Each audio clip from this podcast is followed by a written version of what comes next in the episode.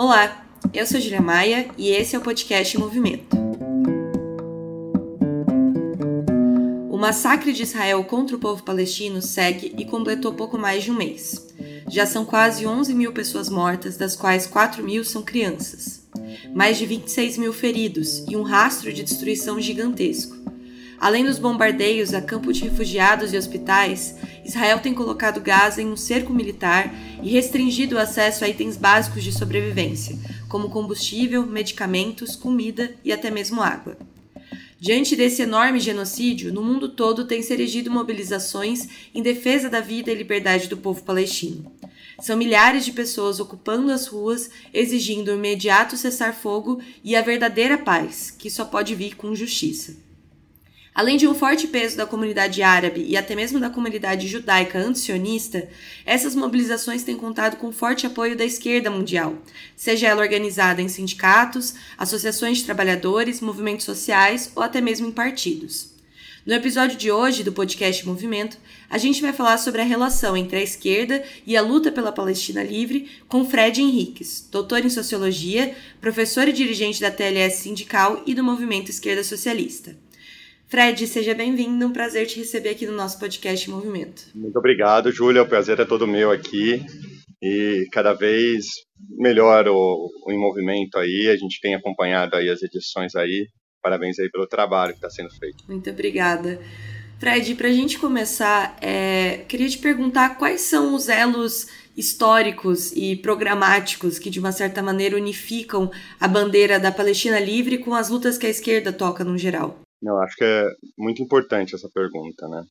Na verdade, não é, a gente acha hoje que é uma coisa meio tradicional, né? É como se fosse algum movimento automático. Mas no início, né, depois da Segunda Guerra Mundial, quando a ONU intervém e faz a partilha da Palestina, a União Soviética, sob domínio do Stalin, ainda via a criação do Estado de Israel como como um apoiador um futuro apoiador né, do, do campo socialista que havia na Guerra Fria. Da onde que surge mesmo esse apoio mais massivo da esquerda como geral? Primeiro, obviamente tem os trotskistas, mas, mas vem no bojo das, das guerras de liberação, né, as guerras de independência né, contra o neocolonialismo. Eu acho que esse é o, um principal marco, né? Que, passando a Segunda Guerra Mundial, com a decadência das potências europeias e o levante dos povos no mundo como um todo, né, é, as guerras de liberações nacionais elas passam a ganhar uma outra dimensão, uma outra força. E nós, né, especialmente da esquerda do sul global, como hoje diz, né, naquela época, os terceiro-mundistas sempre enxergou a questão da invasão israelense da partilha da Palestina como um símbolo de resistência internacional.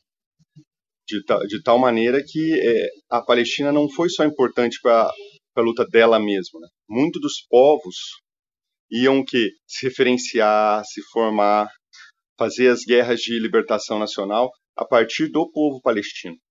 Né? Então não é uma não, não, não é uma não é algo casual, né? Querendo ou não, é, no momento ainda no meio do século XX, né? Você partilhar um território, colocar lá, ocupar, colonizar, é, enquanto começa as guerras de liberação, acaba virando um grande símbolo. Né? Então, o que acontece é que a partir especialmente da década de 60, a, a luta pela libertação da, da Palestina se alinha a todos os processos de independência. É interessante a gente notar agora, né, nesse momento triste, quem são os países que chamaram o, os seus embaixadores de volta. É, a gente sempre pensa já no mundo árabe, mas não é só o mundo árabe e nem só o mundo muçulmano. Está ligado aos países da África, da Ásia e da América Latina. São exatamente os mesmos alinhados ao sul global, né, aos antigos terceiro-mundistas, por pressão das próprias populações. Né? Não é os seus governantes que um, um comprometimento com a causa só. Óbvio que tem tem nuances, né? Uma coisa é o Petro, entendeu? A, outra coisa é o Dorgan, né? Mas a, a questão é que, que tem uma, uma pressão de uma maneira geral, né? Essa, esse processo de luta por, por, por libertação ele, ele prorroga por várias décadas isso aí. O que acontece, assim, eu acho que teve, tem momentos auges disso, de, dessa luta, né, da OLP, do, do, surgimento lá, o Thiago falou um pouquinho, né, do, do Fatah, dos grupos. A, a OLP, que era essa frente que tinha todos, tudo quanto é tipo de partido junto na luta pela, liberação nacional ali da Palestina, liderado pelo Fatah, entra no seu auge na década de 80. No mesmo momento que entra no auge a luta contra o apartheid na África do Sul.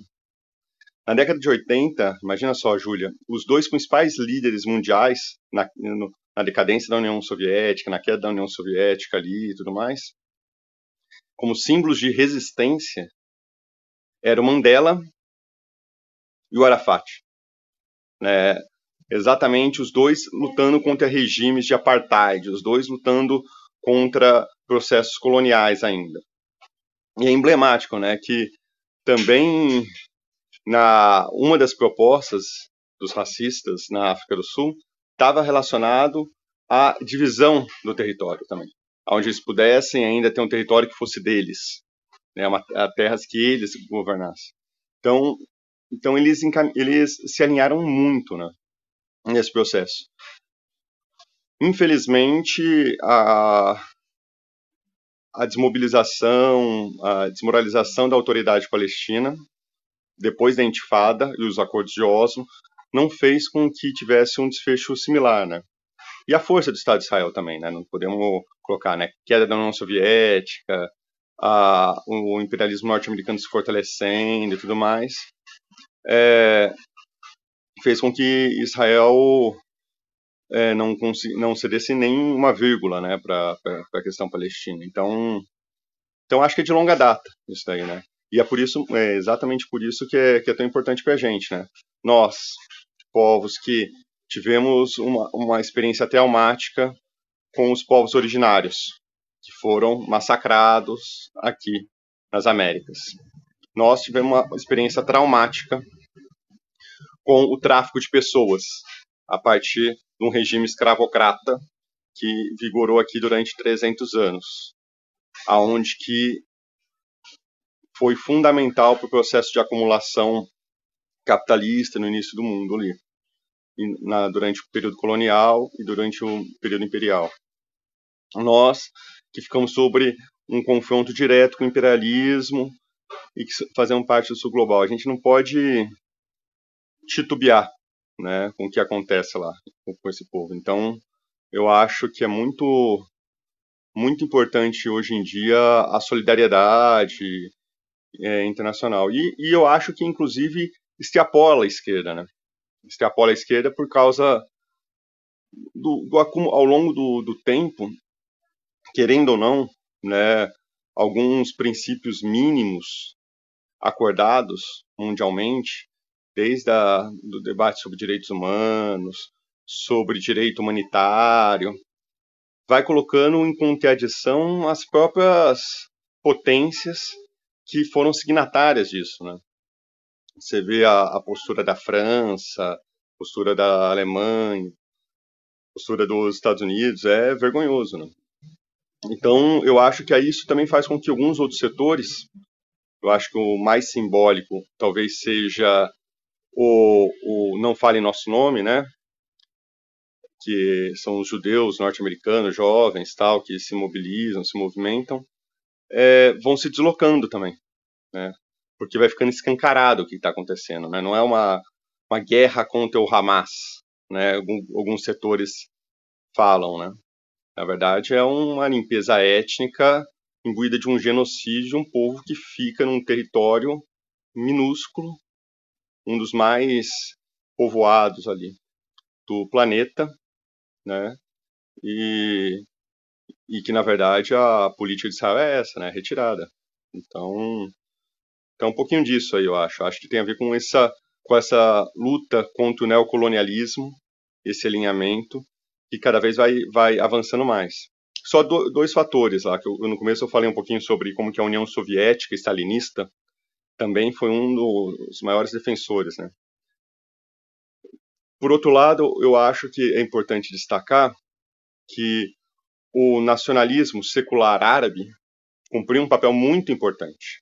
É, as lutas de libertação nacional, de liberação nacional, que aconteceu na África e na Ásia e ali no Oriente Médio, durante a década de 50 e 60 principalmente, é, ela era uma luta secular, né? E o panarabismo, nascerista tal, cumpriu um papel chave nesse processo de, de, de questionamento ao enclave imperialista lá, Israel e tudo mais.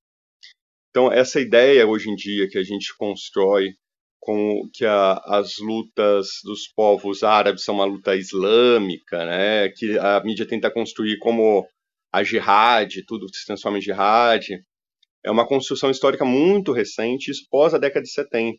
Inclusive, vários setores está ligado ao, aos, aos Estados Unidos no contexto da Guerra Fria, né, para combater a esses setores seculares, nacionalistas, que estavam nacionalizando as riquezas nacionais ali durante a década de 50 e 60. É um pouquinho disso, acho, só para dar um pontapé, né? Não, você comentou bem esse, esse elo histórico né, do, da pauta em defesa da Palestina e como isso se relaciona com outras lutas que a esquerda historicamente tocou e segue tocando. E eu vejo que, de fato, hoje por hoje, muitos setores da esquerda estão apoiando ativamente a luta da Palestina, mas também tem tido algumas vacilações, né? Um grande exemplo disso é o próprio governo Lula, e eu particularmente acho que vale destacar a posição do ministro dos Direitos Humanos, Silvio Almeida, que até pouco tempo atrás era, uma, era um intelectual referência à esquerda, inclusive mais radicalizado, e que nesse conflito se recusou a assumir lado, na verdade, né, no massacre. Mas não só na esquerda governista, até na esquerda que se reivindica socialista, dá para perceber um certo apoio envergonhado, quando muito, à causa palestina. Por que, que você acha que tem todo esse medo de se posicionar e como que esse tipo, esse tipo de vacilação pode, inclusive, impactar na luta? Acho que tem dois elementos que eu acho importante. Muito, muito boa pergunta. O primeiro elemento, o fim das utopias, vamos dizer dessa maneira existe um processo de larga escala, que eu, já estamos fazendo aí 30 anos, pouco mais de 30 anos, do fim da União Soviética, de um processo de pragmatização da política, de falar que a gente só faz o que dá para fazer. Eu acho que todos esses elementos aí foram construindo uma uma esquerda da realpolitik, entre aspas, né? Bem entre aspas aonde só existe uma opinião, aonde só existe, só dá para fazer o mínimo, né? É aquilo que vai se adaptando a partir das pequenas reformas que não reformam nada, né? Que tem a ver com o processo do neoliberalismo, do, da adaptação dos partidos trabalhistas europeus, da processo de adaptação do PT aqui no Brasil, e ao longo do tempo, né? Quando essas lideranças elas vão se adaptando ao sistema e ao regime, ao sistema político e ao regime político de cada um dos seus países. Por que, que isso é muito importante? Porque as nossas posições de princípios, né, de autodeterminação dos povos, anticolonial, né, de independência dos povos, que são posições basilares da, da esquerda mundial, consolidadas no século XIX e no século XX, elas vão se diluindo nessa realpolitik né? onde o mais importante é pensar sobre os investimentos de um determinado setor ligado a Israel, a, a, ou a relação com os Estados Unidos, se vai ficar bem de um canto ou no outro canto. Então, eu acho que o primeiro elemento tem, é um elemento ideológico mesmo. A gente, tem, a gente vive um retrocesso ideológico sem precedentes, viu, Júlia? É, é impressionante. Quando eu entrei na universidade, era no auge dos fóruns sociais mundiais, né, de 2001 a 2005 ali. E a questão palestina era logo na, depois da segunda intifada, né, ali próximo ali da segunda A questão da Palestina era quase como uma obrigação. Todo mundo não ninguém vacilava. Hoje em dia o que faz o BDS, né, que é esse movimento que promove boicote, desinvestimento e sanções contra Israel, uma política similar ao que foi realizado na África do Sul, ele não tinha um movimento com esse nome, mas a gente, eu lembro que a gente vinha com um monte de adesivo, entrava nos supermercados e fazia ação direta de ficar colando adesivo, ó, esse aqui é produto israelense, é, promove apartheid de genocídio, esse aqui promove apartheid de genocídio. E a gente entrava assim em 10 moleque ali na, na, na, nos supermercados e começava a fazer ação direta com relação a isso. Você vê, há pouco tempo atrás até, estamos falando isso há 20 anos atrás, né? E teve um processo da, da chegada do PT no, no governo, um processo de recuo ideológico brutal, mas, é mas de uma brutalidade gigante, né? Tanto que quando o, a, as colônias deixam a faixa de Gaza, não é para deixar que Hamas experimente um governo e o povo se desiluda com o governo do Hamas. É para transformar a faixa de Gaza num, grande campo de concentração, ou numa prisão a céu aberto, como algumas pessoas falam. E esse cerco, obviamente, que hoje é muito mais brutal, ele já está lá há muito tempo, né? Quando, mesmo quando a gente foi com a nossa comissão do PSOL para a Palestina em 2018, a gente não podia ir para Gaza. Não deixavam a gente entrar. A gente não, não, não tinha permissão para entrar. Imagina só as outras pessoas que são palestinos mesmo. Então, acho que o primeiro elemento é, tem a ver com esse, né? Com o recuo ideológico. E esse recuo ideológico, né, do, especialmente da, dessas questões internacionais. É porque a questão internacional é, é o coração também, né? Quando você pensa em socialismo, em novas utopias, né? A questão internacional ela tem um peso numa outra dimensão.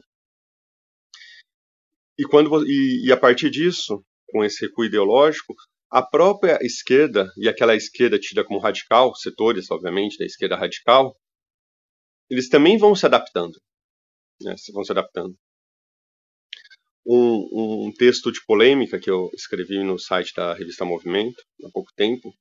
A polêmica é exatamente essa, né? A polêmica está tá postulada um debate até que ponto chegou uma esquerda onde que vende essas posições que são de princípio, né, de autodeterminação dos povos, de, de enfrentamento, de anticolonial, de independência, contra a apartheid, com medo de perder likes, de ser, de na verdade dar peso para a extrema direita, porque vai dar palco, pelo contrário, a, a, a derrota, certo, de, desses aparelhos coloniais exatamente o que vai enfraquecer a extrema direita no mundo, exatamente o que vai colocar eles na lona, né?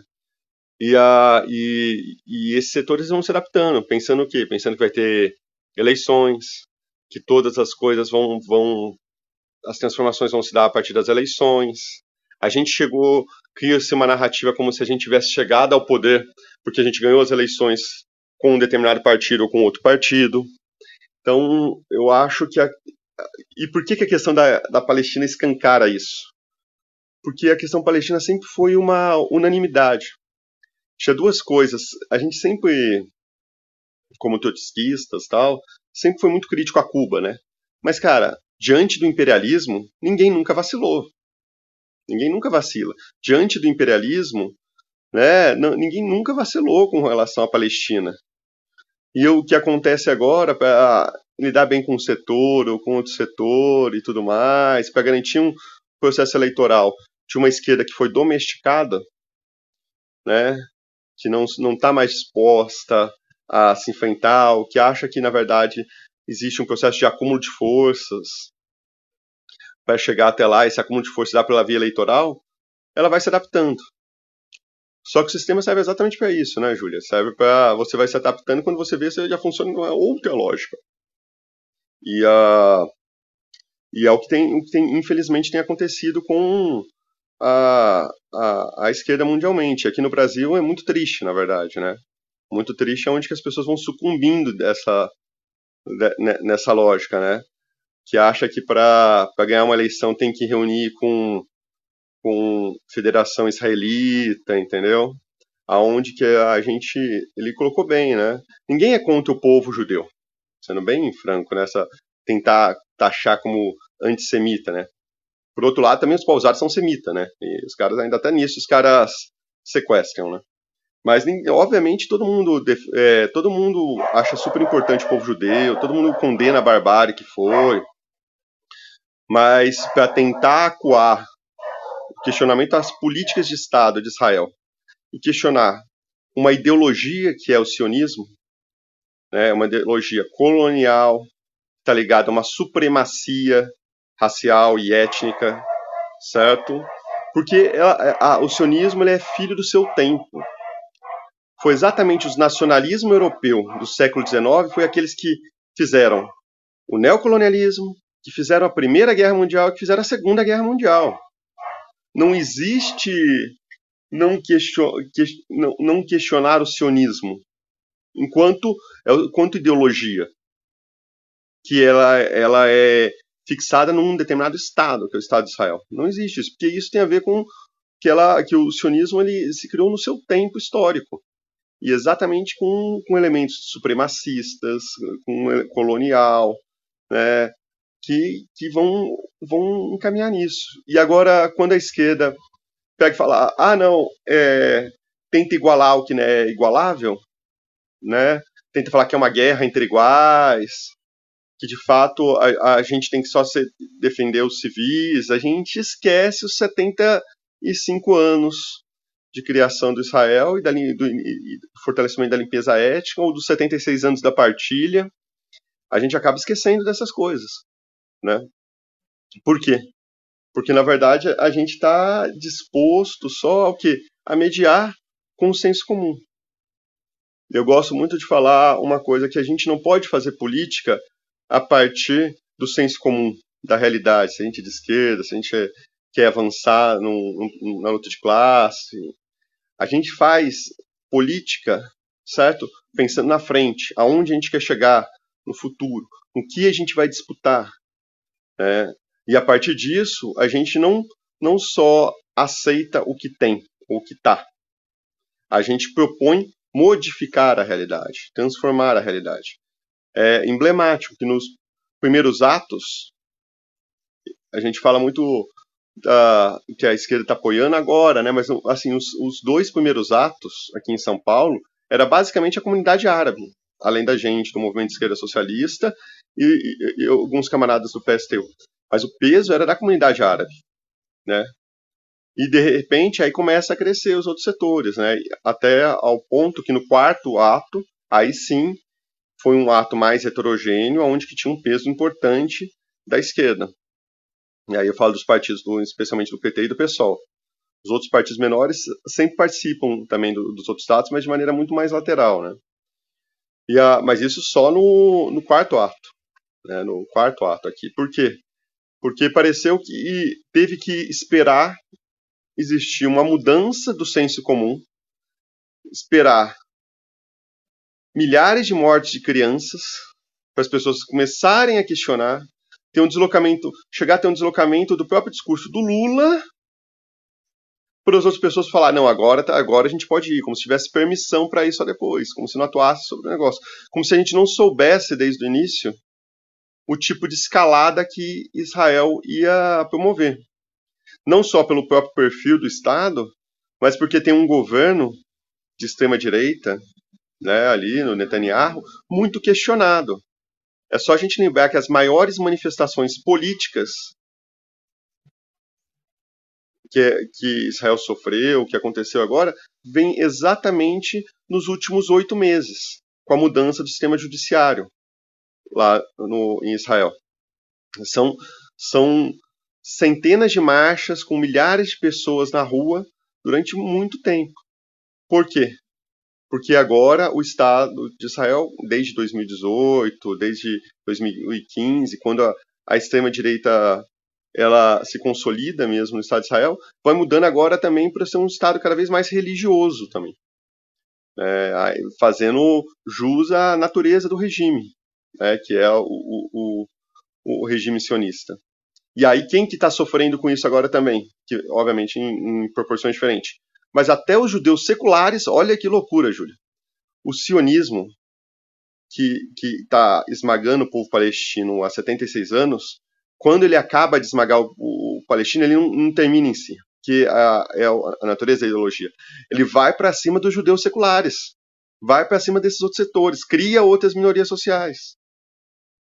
Eu gosto de dar um bom exemplo do sionismo para mostrar essa barbárie que a gente tem da esquerda se colocar, que, que o elemento racista não é só contra os palestinos ou contra os árabes e tal, mas é só perceber que quem eram os povos e as pessoas que trabalham nas fazendas de Israel?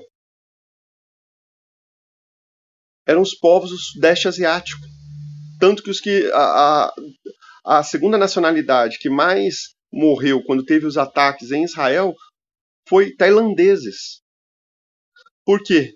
Porque tem, como agora tem uma política de genocídio e limpeza étnica, está trocando a mão de obra super explorada barata dos palestinos pela do Sudeste Asiático, exatamente porque ele não pode reivindicar a terra, para tentar esmagar a questão palestina, apagar que existia uma nação, um povo naquele território.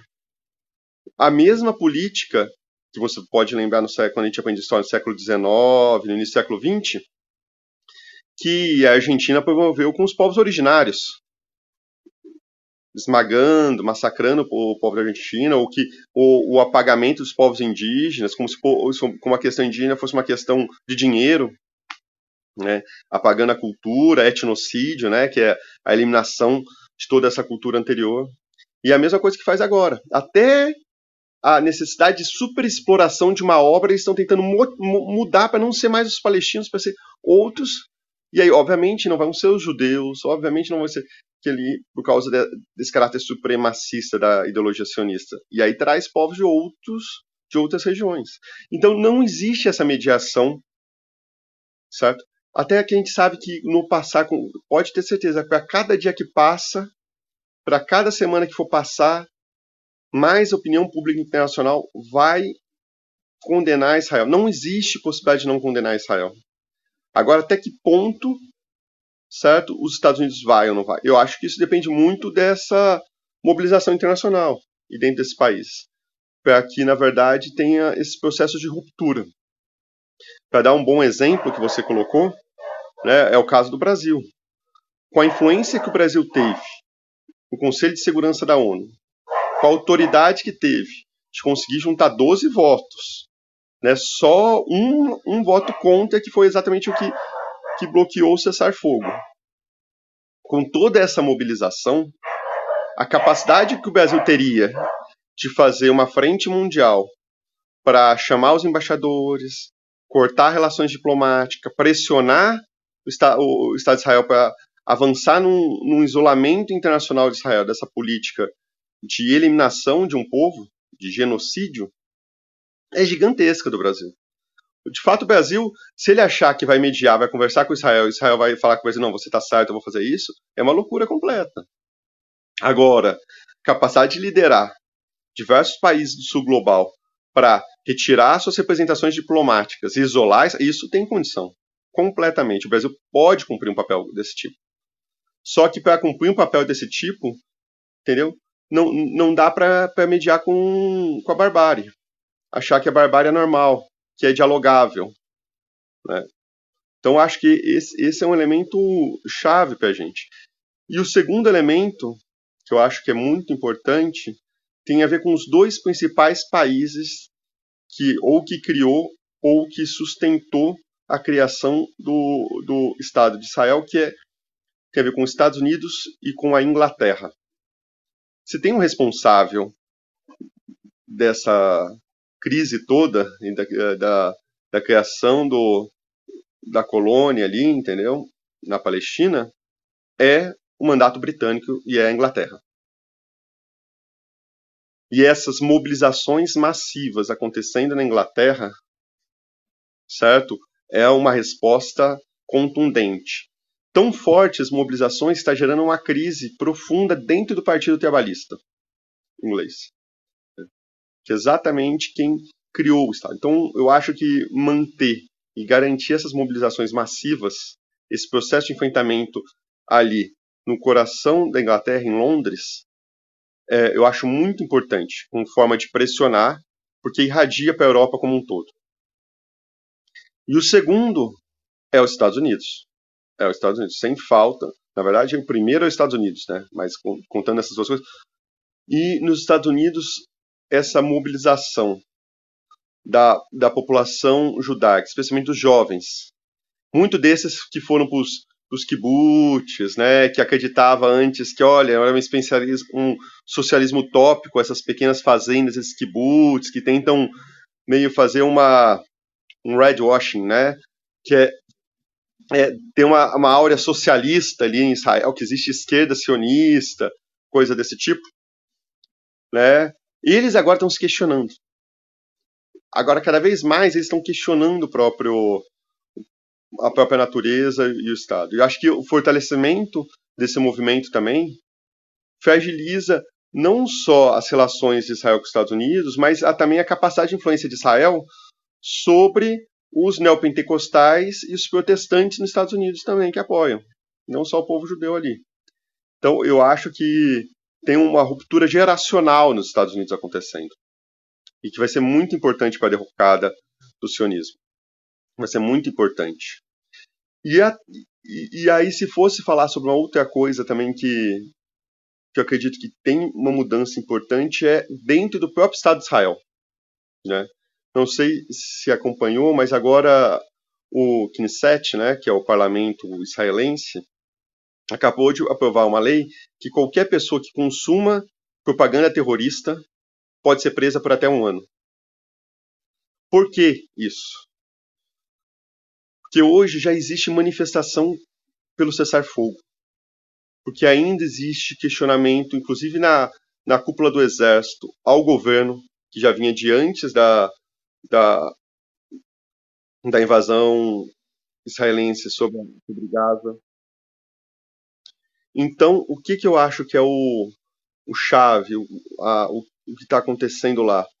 Tem um processo de questionamento interno também, muito forte ali. E a maneira de conter esse questionamento é agora criar essas leis antiterrorismo. E a, mas a lei não é nem que você não pode produzir conteúdo. Olha só que loucura. Não é que eu não posso fazer um vídeo falando, você não pode consumir conteúdo. Agora, o que é terrorismo? É qualquer coisa. É o que o governo quiser, é o que Israel quiser. Com uma forma de intimidar os processos de mobilização interna. Então, obviamente que a gente quer que o negócio cesse o quanto antes, é difícil, mas existe uma mudança na correlação de força, existe uma mudança na opinião pública internacional que isso está se transformando de maneira acelerada.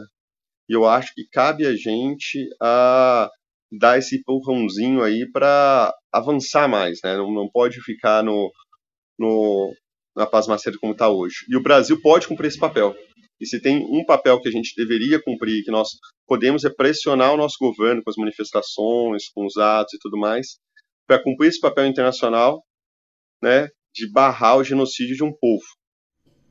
Fred, muito obrigada, muito obrigada por toda essa entrevista e quero aproveitar também esse finalzinho dela para indicar as pessoas que querem saber mais sobre esse assunto. A gente aqui no podcast Movimento já teve episódios com o Tiago Ávila, recomendo a escuta, mas além disso, que visitem e vejam o material que a revista Movimento tem produzido. O próprio Fred escreveu ali um artigo para a revista Movimento. A gente tem uma edição da revista Movimento para assinantes exclusiva sobre a Palestina. Então, indico que conheçam, que assinem, que, que procurem também é, essa compreensão mais total sobre o que acontece na Palestina hoje e a revista Movimento é um ótimo espaço para esse aprendizado. No mais, quero agradecer muito, Fred, pela conversa e a gente segue aí trocando impressões e na luta ativa pelo cessar-fogo imediato e pela liberdade do povo palestino. Eu agradeço.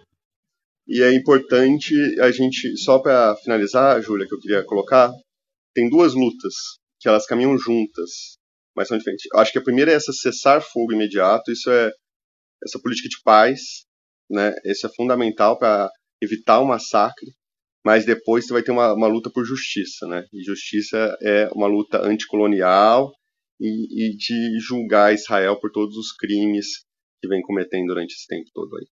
Mas eu agradeço muito o espaço aqui e o trabalho aí da Em Movimento. O podcast Movimento é uma iniciativa da revista Movimento e do Movimento Esquerda Socialista. Nos acompanhe também pelo site movimentorevista.com.br. A trilha sonora de Alex Maia e a edição de áudio da Zap Multimídia.